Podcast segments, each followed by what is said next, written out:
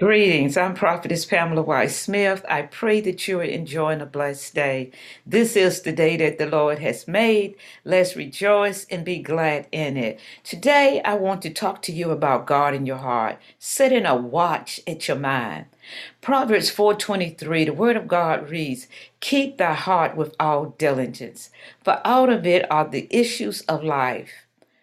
We're to meditate on things that would keep us on the right path everything that we have created, everything that we have made, every relationship that has began started first in the heart. Bible tells us that the steps of the righteous are ordered by God. If you want to stay on the right path, if you want to live a successful life, if you want to raise your children seeking the face of God, if you want your marriage blessed, study God's word. The Bible tells us, meditate on his word both day and night, and then thou shalt have good success, and then thou shalt prosper. In order to know which way to go, in order to know how to live a Christian life, it requires us meditating on God's word. That is how God orders our steps. We don't just go and sit on the sidelines after becoming a Christian, but we got to dig deep into the Word of God. That's how God orders our steps, because the only way that we're going to know if we're following God it is that we have to know His will. And the only way that we know His will, we have to read and study His Word. Another thing we must do, we need to put boundaries on our desires. We can't go running after every little thing that we see. The Bible tells us in the ten, uh, the tenth commandment, the Word of God reads, "Thou shalt not covet." Don't be overcome by your desires, but overcome your desires. We must despise coveting.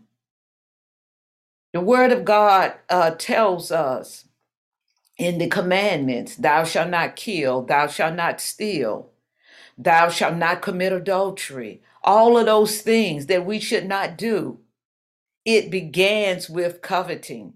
When we covet after stuff when i covet something that means i want what you have. I have a strong desire to have what you have if it means taking it from you, stealing it, killing you in order to get it, that's what coveting is. It leads to that. So don't be overcome by desires, but overcome your desires. Put boundaries on your desires. Last but not least, stay focused on your goal. Don't get sidetracked by the scenery. Life will sometimes cause us to take detours while we're on this journey. Follow the new directions, but don't let the new scenery distract you from your purpose. The enemy comes to steal, to kill, and to destroy. But Jesus said, I come. I come that you might have life and that more abundantly. Today, guard your heart set a boundary around your desires. Stay focused on what God has called you to do. Stay in His Word, read His Word, stay focused. God loves you. I love you too. Be blessed.